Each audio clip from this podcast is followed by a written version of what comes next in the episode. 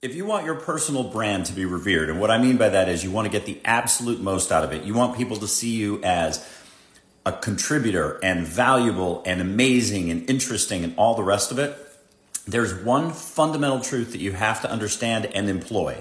And it's hard, it's not easy because you're going to want to do the exact opposite of what I'm about to tell you. But if you do this, if you do this thing that I'm about to give you, and if you'll just allow yourself to see the truth of what it is, you won't believe how successful you are. And here it is. If you're ready for it, this is it. You are irrelevant.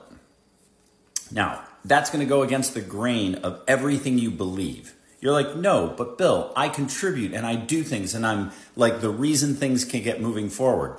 All of that is probably true. But here's the way that we all fit you, me, everybody, president down, into the universe. We all exist to make something possible or to make something go away.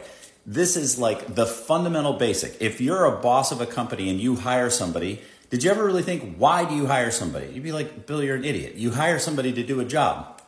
Almost. You hire somebody because you don't have the bandwidth to do the job yourself. So you're putting a tremendous amount of trust and faith in that person. Now, if that person comes in and is like, I need this and I want that and I think this and I don't want to do it your way and da da da da, that's running contrary to what the original intent of hiring the person was in the first place.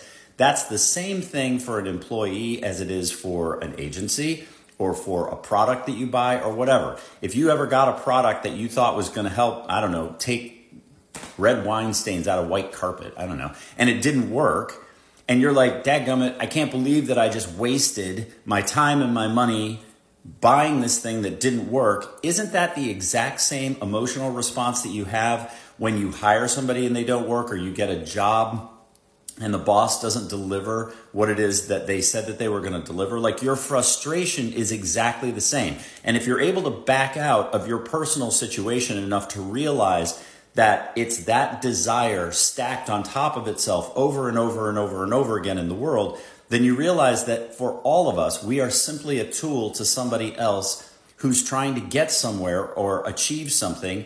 And the more that we help them get there, the more they say, oh my gosh, that person is amazing. And oh my gosh, that person is so super valuable. So it's important to understand that to get the thing you want most, which is recognition and achievement and the rest of it, the way to get there is actually within the circumstance of your situation, whether you are the boss of a company and you are beholden to clients, or you are an employee who is beholden to a boss, or you are a solopreneur that is trying to, um, I don't know, help other people. What like it doesn't matter. It's all the same thing over and over and over again.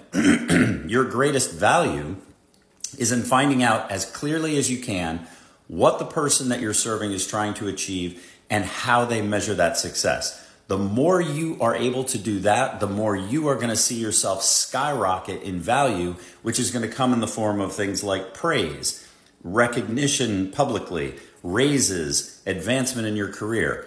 If you can just get yourself to understand this fundamental truth about the way the universe works, you won't believe what you're able to achieve.